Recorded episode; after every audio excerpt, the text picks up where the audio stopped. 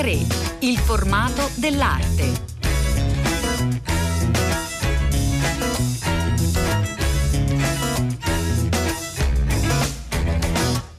Buongiorno, buongiorno, a tutte le ascoltatrici e tutti gli ascoltatori da Elena del Drago. Oggi a Trevi porta a Venezia per una mostra, una doppia mostra in realtà.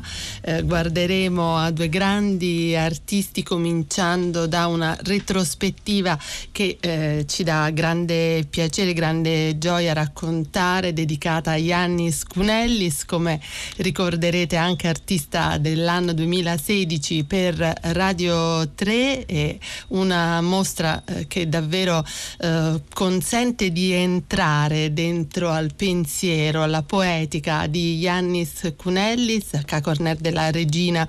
Grazie alla Fondazione Prada, noi siamo con Germano Celant che ha curato la mostra. Buongiorno, benvenuto Buongiorno. professore. Dunque, Yannis Cunellis, eh, cerchiamo di raccontare il, proprio chi è stato Cunellis, il suo percorso eh, prima di entrare in, dentro questa spettacolare esposizione. Ma è un protagonista che inizia a fine anni 50, eh, arrivato a Roma dalla Grecia e si impegna immediatamente in un tipo di pittura che evita, chiamiamo così, l'aspetto informale e gestuale per riprendere delle immagini che sono quelle di strada, la segnaletica, le scritte che appaiono sui negozi, perché essendo un greco guarda da un punto di vista iconografico le immagini eh, dell'epoca e poi si sviluppa lentamente attraverso una serie di salti linguistici che lo portano a realizzare dei fiori con eh, gli automatici in modo che si potessero lavare e quindi fare una pittura che ha una vita per il fatto che si possano staccare e che quindi abbia una dimensione eh, non solo statica ma anche dinamica. Infatti nel 1967 realizza questo famoso senza titolo con un pappagallo vivo d- d- che eh, viveva su un trespolo ma poteva volare in giro e però per nutrirsi doveva ritornare al pannello metallico, vale a dire che per Giannis l'arte visiva, la pittura doveva essere uno spartito vitale, nel senso che aveva un pappagallo, poteva essere suonata, poteva avere dei fuochi, quindi una dimensione di arte che non è più quella eh, chiamiamola così morta o statica o immobile, ma vitale, dinamica e animata. Ecco. E da lì parte un discorso che continua fino alla sua scomparsa.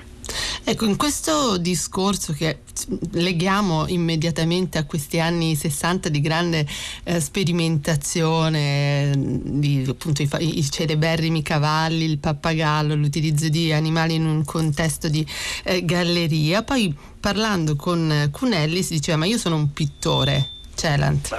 Eh, evidentemente rimane pittore perché quando dipinge un quadro verde con uno spattito di Bach o con Petit Fleur eh, continua a fare un'immagine, però questa immagine può essere suonata, è quell'in più che permette alla pittura di avere un aspetto tattile, sensoriale, eh, uditivo, nel senso che non è solamente una pittura che esiste all'interno di una tradizione, ma si arricchisce del corpo del violinista, si arricchisce della ballerina perché i quadri di Cunellis potevano essere danzati, quindi si arricchisce di un momento che eh, non, c'era, non c'era stata fino a quell'epoca e non a caso arriva a esporre i cavalli perché è un'energia all'interno di una galleria che era un garage, per cui l'oggetto d'arte diventa un'energia potente, incontrollabile, con eh, delle sensazioni, compreso i profumi o gli odori. Ecco, in mostra anche Cornelio della Regina è, è, davvero una retrospettiva, si può mh, guardare dagli inizi fino alla fine della vita di Cunellis, gli inizi segnati da uh, uno sguardo anche grandi maestri italiani di quel periodo che esponevano negli anni 50 a Roma, Burri per esempio. Più che a Burri che arriva leggermente dopo, Cunellis all'inizio guarda a Pollock, guarda alle grandi tele in cui è possibile immergersi, nel senso che le sue, eh, le sue lettere, le sue scritte hanno un, un gesto molto raffreddato ma in una grande scala in modo che il corpo dell'artista entri dentro.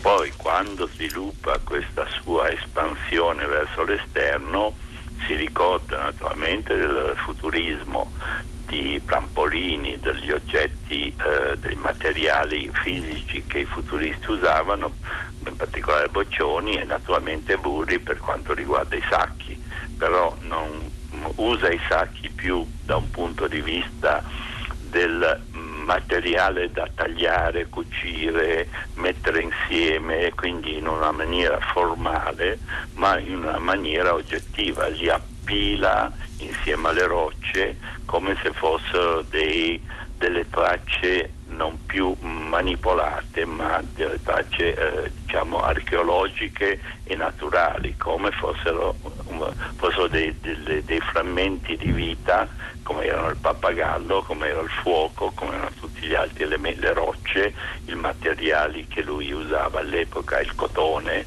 quindi li usa in maniera primaria, non manipolandoli, ma facendo sì che si presentino eh, da sé senza un intervento formale come faceva Burri. Ecco, ma invece l'aspetto formale che pure è presente in eh, Cunellis, che, che, rilevanza, che importanza aveva nel, nel, suo processo creativo? Ma fondamentalmente il processo formale è eh, praticamente un discorso tra eh, la superficie del quadro e quello che andava sopra il quadro. Eh. Il pappagallo va sopra il quadro ma dialoga eh, con una struttura grigia che, è, che, rappresentava all'epoca, siamo nel 67, la, la compagnia ITT americana, quindi era un dialogo tra la cultura industriale americana e la cultura latinoamericana, che era quella rappresentata dal pappagallo, tra un colore industriale e un colore naturale. Quindi c'era sempre questa dialettica che non è formale, ma è diciamo eh, autoriflettente, si rispecchia due elementi, si rispecchiano due elementi tra di loro che sono in dialogo. Il fuoco dialoga con la margherita di ferro, quindi il fuoco come energia che cambia la realtà è sempre costretto ad un dialogo con una repressione industriale, c'è sempre questo rapporto, quindi il formalismo è più della generazione precedente. Mm. Per Cunellis è un gesto, un atto di dichiarazione di una situazione in corso. Non a caso quando succede il ritorno alla pittura, eh, questo tipo di fuoco che poteva cambiare il mondo si traduce in fumo, quindi c'è un, dal punto di vista di Cunellis, col ritorno alla pittura, un ritorno alla conservazione, al nero e al, al, al ritorno all'ordine. Quanto ha contato secondo lei Celant in Cunellis proprio la, la, sua origine, che molto spesso è stata letta proprio l'origine greca, la classicità come una delle componenti fondamentali eh, del suo lavoro? Beh, si è portato dietro la cultura classica greca, quindi mm. questo... Uh, eh, memoria che c'è sempre in, sua, in, tutto il suo percorso dei frammenti di statue, statue classiche, mm. cioè come dire che la cultura classica oggi non esiste più, esistono solo delle rovine che sono sempre spezzate o affumicate dal, dalla conservazione per cui si è sempre battuto per il riconoscimento di una cultura classica che continua sino ad oggi per migliaia di anni, eh, chiaramente in un dialogo con la contemporaneità in cui la contemporaneità l'ha distrutta o spezzata o frammentata e, o ricoperta di, di, di, fumo, quindi ricoperta di un peso eh, negativo, però si è sempre battuto per mantenere questa memoria storica nel suo lavoro che per lui era fondamentale perché per Cunellis la tradizione era rivoluzione, quindi tornare indietro nella storia era all'epoca un gesto rivoluzionario di ribellione alla mm. contemporaneità dei consumi rappresentata fondamentalmente dalla pop art e quindi da quel tipo di cultura de, della società di massa che lui rifiutava perché era interessato a, a continuare la tradizione classica. Grazie, grazie davvero e molto Germano Celant, Cacorner della Regina, Iannis Cunellis, Fondazione Prada. Grazie ancora. Grazie.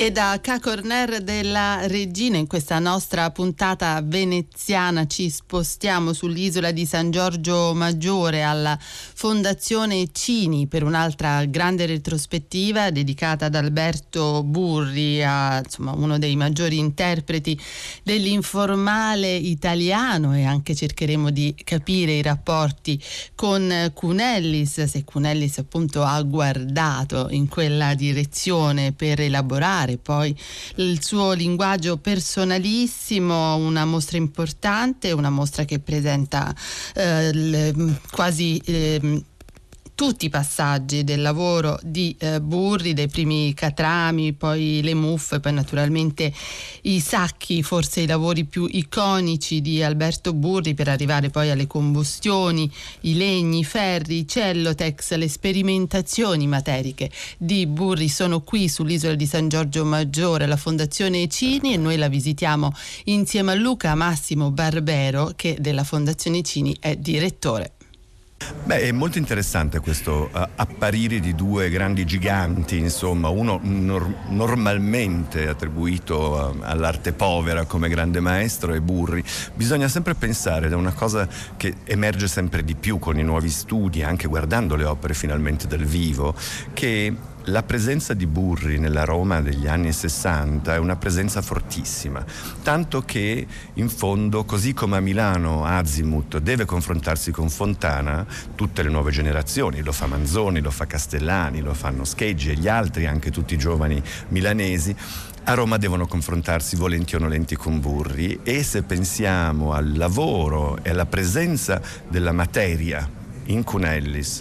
L'idea addirittura, ovviamente concettualmente sviluppata in modo diverso, certamente non pittorico, ma la presenza ossessiva del fuoco o di ciò che rimane del fuoco o il carbone o il materiale, è interessante pensarlo, perché c'è una sorta di piccolo fantasma che si aggira nelle, nelle, notti e nei pensieri degli artisti giovani romani che secondo me li accomuna o per esclusione, come sempre con i vecchi maestri, o comunque per inclusione, cioè c'è sempre questa presenza. E quindi è molto interessante da un lato vedere come sia Cunellis che Burri o viceversa lavorano comunque col materiale, in modi ovviamente diametralmente opposti, ma con un'assonanza molto interessante e in questo momento, mentre stiamo parlando, guardo le combustioni, questi legni straordinari, tra l'altro della collezione Prada e devo dire penso che ci sia un suono basso, continuo, profondo, esistenziale in entrambi. Non è facile affrontare Burri eh, un tale maestro con retrospettive importanti alle spalle, forse l'artista più amato eh, in, eh, all'estero eh, italiano del Novecento. Come ha scelto di affrontare questa sua opera straordinaria? Ma l'idea della mostra qui alla Fondazione Cini su Burri è proprio quella di affrontare in modo immersivo, cioè ambiente per ambiente, non solo le sue tematiche che sono varissime, insomma, ma soprattutto l'idea di questa pittura pittura fatta di materiali, no? irriducibile presenza in un qualche modo e quindi ci si immerge sala dopo sala nei suoi materiali, cioè in questa sorta di alchimia straordinaria che lo connota come forse il più grande sperimentatore del dopoguerra e quindi i sacchi abbiamo riunito in una sorta di trittico straordinario, quello della Galleria Nazionale d'Arte Moderna di Roma, quello della Fondazione Burri e quello del Pompidou, quindi è l'idea di far tornare a Venezia dopo tantissimi anni, quindi le biennali degli anni 50, 60 fino ai primissimi anni 80, tutti i quadri in un qualche modo non si incontravano da tanto tempo, quindi è un'esperienza unica perché opera per opera è stata una scelta molto mirata e abbiamo voluto farli tornare qui per la Biennale. C'è una sala, la sala finale, che è davvero da togliere il fiato. La immagine che abbiamo di Burri è legata sempre molto ai sacchi, no? quindi al grande scandalo uh, della Bucarelli che venne addirittura in un qualche modo inquisita, uso un termine. Fu fatta una specie di interrogazione parlamentare. Grande interrogazione parlamentare perché si disse gettò del denaro pubblico per comprare una cosa di stracci, insomma, quindi è bella questa idea di rivederla con un'ottica anche storica e soprattutto vedere come le nuove generazioni leggono Burri, che è straordinario, anche questo è bellissimo, quindi lo leggono in modo nuovo. La Uh, parte finale della mostra, che trovo sia assolutamente una sorta di grande vampata in nero, insomma, è proprio invece la grande scoperta, cioè finalmente il burri, come si dice, tardo, che invece è vitalissimo, con i cellotex, con i cretti, ma soprattutto con questo annottarsi, no? con questo eh, lavoro straordinario quasi nello scarnificare in modo leggero eh, le superfici del cellotex, che è proprio un materiale quasi legnoso con della colle. Quindi questo lavorare sull'opaco, sul lucido, sull'apparire, il fare apparire la notte, insomma, con la scelta sempre molto come dire originale ma filologica delle pareti nere che erano le pareti proprio che Burri voleva per esporre le opere nere perché diceva appunto la percezione dell'occhio si adatta molto di più e con la parete nera risbuca, rinasce e emerge il nero della notte nelle mie opere. Un'ultima domanda per Luca Massimo Barbero, grande esperto anche di Fontana, i due grandi maestri. Quali sono, proprio da spiegare ai nostri ascoltatori, se ci sono dei punti naturalmente di contatto e di differenza? Ma devo dire che ci sono proprio i due, sono i due grandi cavalieri dell'arte italiana nel dopoguerra. Da un lato le date di Fontana sono leggermente d'anticipo perché generazionalmente più vecchio, ma se guardiamo immediatamente nel dopoguerra sono due i punti. Burri lavora e qui alla Cini sono esposti con dei materiali inediti se vogliamo per la pittura, le muffe, i catrami, c'è questo gobbo piccolissimo, quindi la telestroflessa poi i legni, i sacchi eccetera. Addirittura non dimentichiamolo il fuoco che è uno dei suoi elementi pittorici e dall'altra quindi questa trasformazione del materiale. Fontana lavora come dire nell'attraversamento del materiale, quindi entrambi in un qualche modo eh, vanno oltre il concetto semplice di pittura, ma soprattutto anche entrambi modificano sensibilmente il concetto di superficie della pittura, quindi uno la tela, l'altro addirittura i materiali che costituiscono eh, i dipinti, chiamiamoli così, e in questa mostra alla Cini c'è una sala, c'è una zona, la chiamerei fondamentale che è quella dedicata alle plastiche, alle plastiche combuste di Burri che sono essenzialmente una cascata straordinaria di notte, di luce, di fuoco, insomma, quindi queste impronte straordinarie. Quindi sono i due grandi cavalieri uh, della, della nuova pittura internazionale e questa mostra lo conferma. Grazie, grazie Luca Massimo Barbero. Grazie. Pagine d'arte.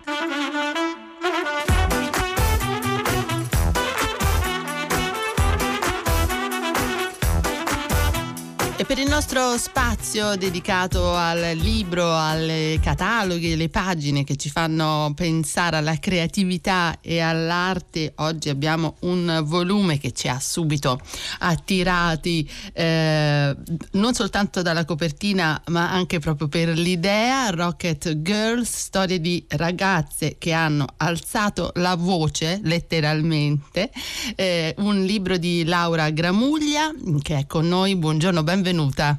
Buongiorno Elena, che piacere, grazie. Laura Gramuglia, come avrete subito capito, è avvezza al mezzo radiofonico. sì, sì, lo amo, lo amo particolarmente. Diversi sono i programmi e forse anche da questa attività radiofonica è nata l'idea di dedicare un libro proprio ad un eh, viaggio nel mondo, nella storia del rock, attraverso però uno sguardo differente, cioè attraverso le donne che ne sono state protagoniste. Dunque proprio davvero l'altra metà eh, del rock? è nato attraverso proprio il tuo lavoro in radio o come, o come l'idea eh, di lavorare su questo aspetto della storia musicale? Beh sì, io tento sempre di mettere in comunicazione queste due attività anche perché secondo me un, un, dialogo c'è. In questo caso è nata prima l'idea del libro, avevo in mente eh, questa cosa veramente da tanto tanto tempo, poi final, finalmente ho avuto la possibilità, Fabri mi ha dato questa possibilità e quindi è nata questa storia del rock da un punto di vista delle artiste, delle musiciste, delle interpreti che ne sono state protagoniste. E devo dire che insomma materiale ce n'era, ce n'era veramente tantissimo. E poi da lì una volta che sono riuscita a costruire il libro è nata anche l'idea di farne un programma radiofonico anche perché poi la radio mi permette di approfondire ulteriormente, d'altronde è un libro che parla di musica per cui questa musica va raccontata ma va anche ascoltata. Ecco, però è un libro visivo che parla di musica, quindi è molto interessante anche da questa prospettiva perché è importante e cruciale la uh, partecipazione di Sara Paglia che ha curato le illustrazioni, i ritratti, che davvero ci fa vedere queste straordinarie artiste protagoniste del, del libro, insomma da Patti Smith a Cindy Lauper, PJ Harvey. Come, come hai lavorato? Come l'hai volute raccontare? Allora, innanzitutto non si tratta di storie monografiche. Perché ti dico questo? Perché effettivamente di eh, monografie ce n'erano già tante in sì. giro e quindi ho voluto evitare questa chiave, questo racconto. Tra l'altro le storie non sono nemmeno in ordine cronologico proprio perché mi piaceva comunque aprire degli spaccati.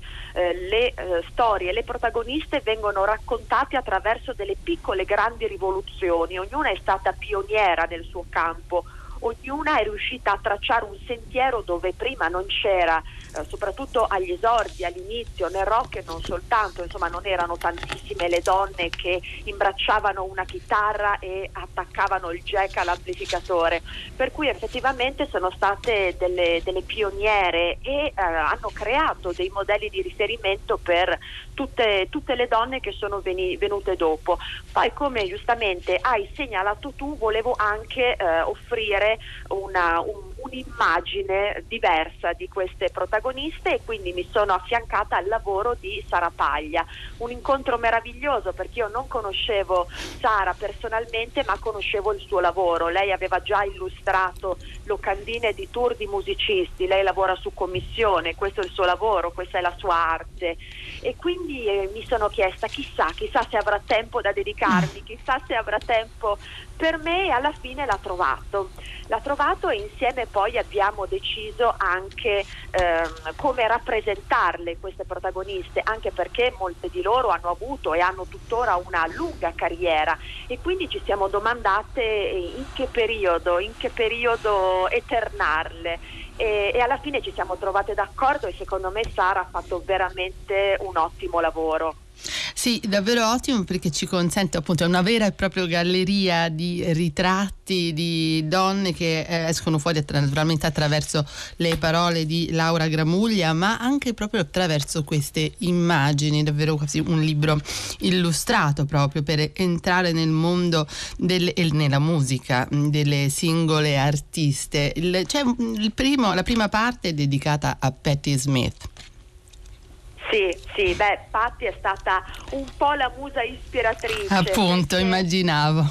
Eh sì, perché ovviamente è una donna straordinaria che eh, è una fonte di ispirazione costante per i dischi, ma anche per i libri che soprattutto negli ultimi anni continua, continua a scrivere. Ed effettivamente anche l'ultimo Devotion pubblicato in Italia è stato veramente illuminante per per questo, per questo, mio libro. Sicuramente Patti Smith e forse l'altra uh, musa ispiratrice di questo libro è un nome meno altisonante. Lei si chiama Tracy Thorne ed è conosciuta per essere stata la mm. metà del duo Everything But the Girl, questo gruppo inglese molto attivo nella seconda metà degli anni 90. Loro mm, sono anche marito e moglie questo duo, poi continuano ad esserlo nella vita, le carriere si sono separate e lei è una musicista ma anche una scrittrice e giornalista perché effettivamente ehm, ha una rubrica su questo settimanale inglese che si chiama New Statement dove effettivamente fotografa la scena musicale inglese e non solo, per cui lei ha questo sguardo disincantato sulla musica soprattutto delle donne non soltanto come protagonista ma anche come fan, come ascoltatrice. Ecco, ci sono davvero molte storie che emergono. Una delle più interessanti è quella legata ad un successo straordinario di Carly Simon, Laura Gramuglia. Sì, You're Carly. So Bane, naturalmente, che insomma tutti poi si sono chiesti chi fosse quest'uomo protagonista di questo straordinario successo, eh, da essere così vanitoso da sentirsi il protagonista proprio della canzone.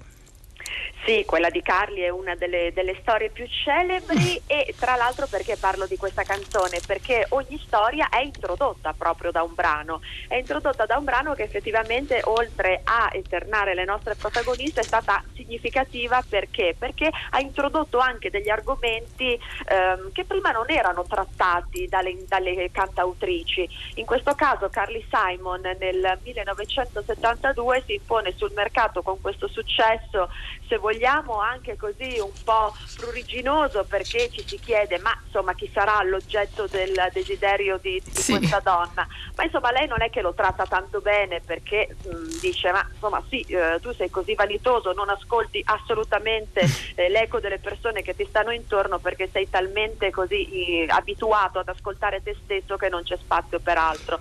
Per cui insomma ci sono anche delle, delle tematiche che vengono introdotte per la prima volta dal punto di vista di una donna questo è appunto un aspetto cruciale del libro, naturalmente, cioè l'importanza delle, eh, delle, donne, della femminilità proprio in un mondo invece così maschile, in fondo, come il, il rock. Ecco, ci puoi mm, eh, raccontare, Laura Gramuglia, proprio l'apporto, l'apporto femminile in, in senso anche musicale, eh, proprio all'evoluzione del rock?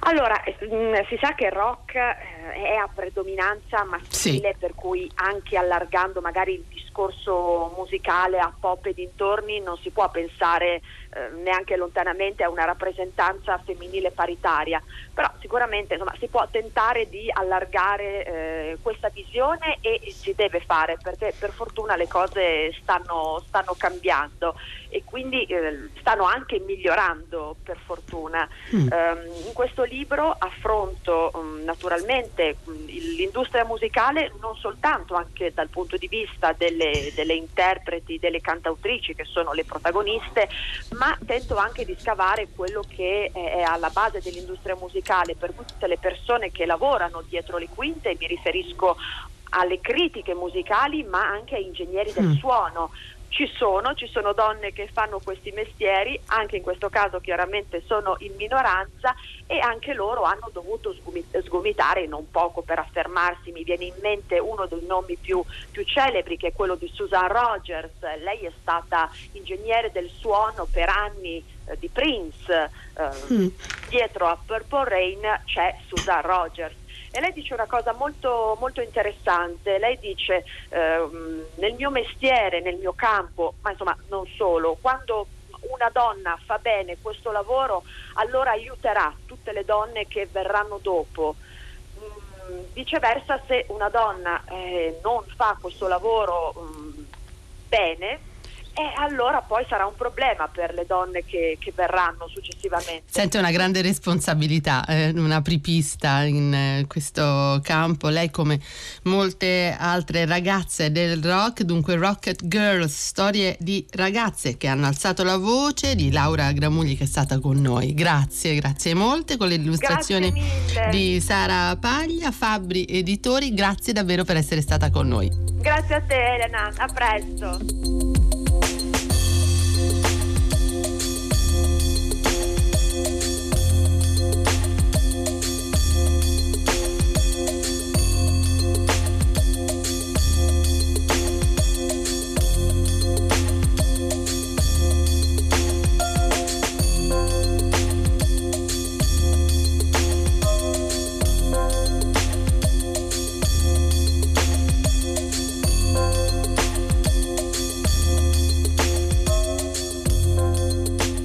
Siamo arrivati ai saluti, saluti, ma prima la musica, la musica che ci ha accompagnati oggi tra ragazze del rock, Burri, Cunellis, si chiama Abstraction, è il titolo del brano di Jacob Gurevich.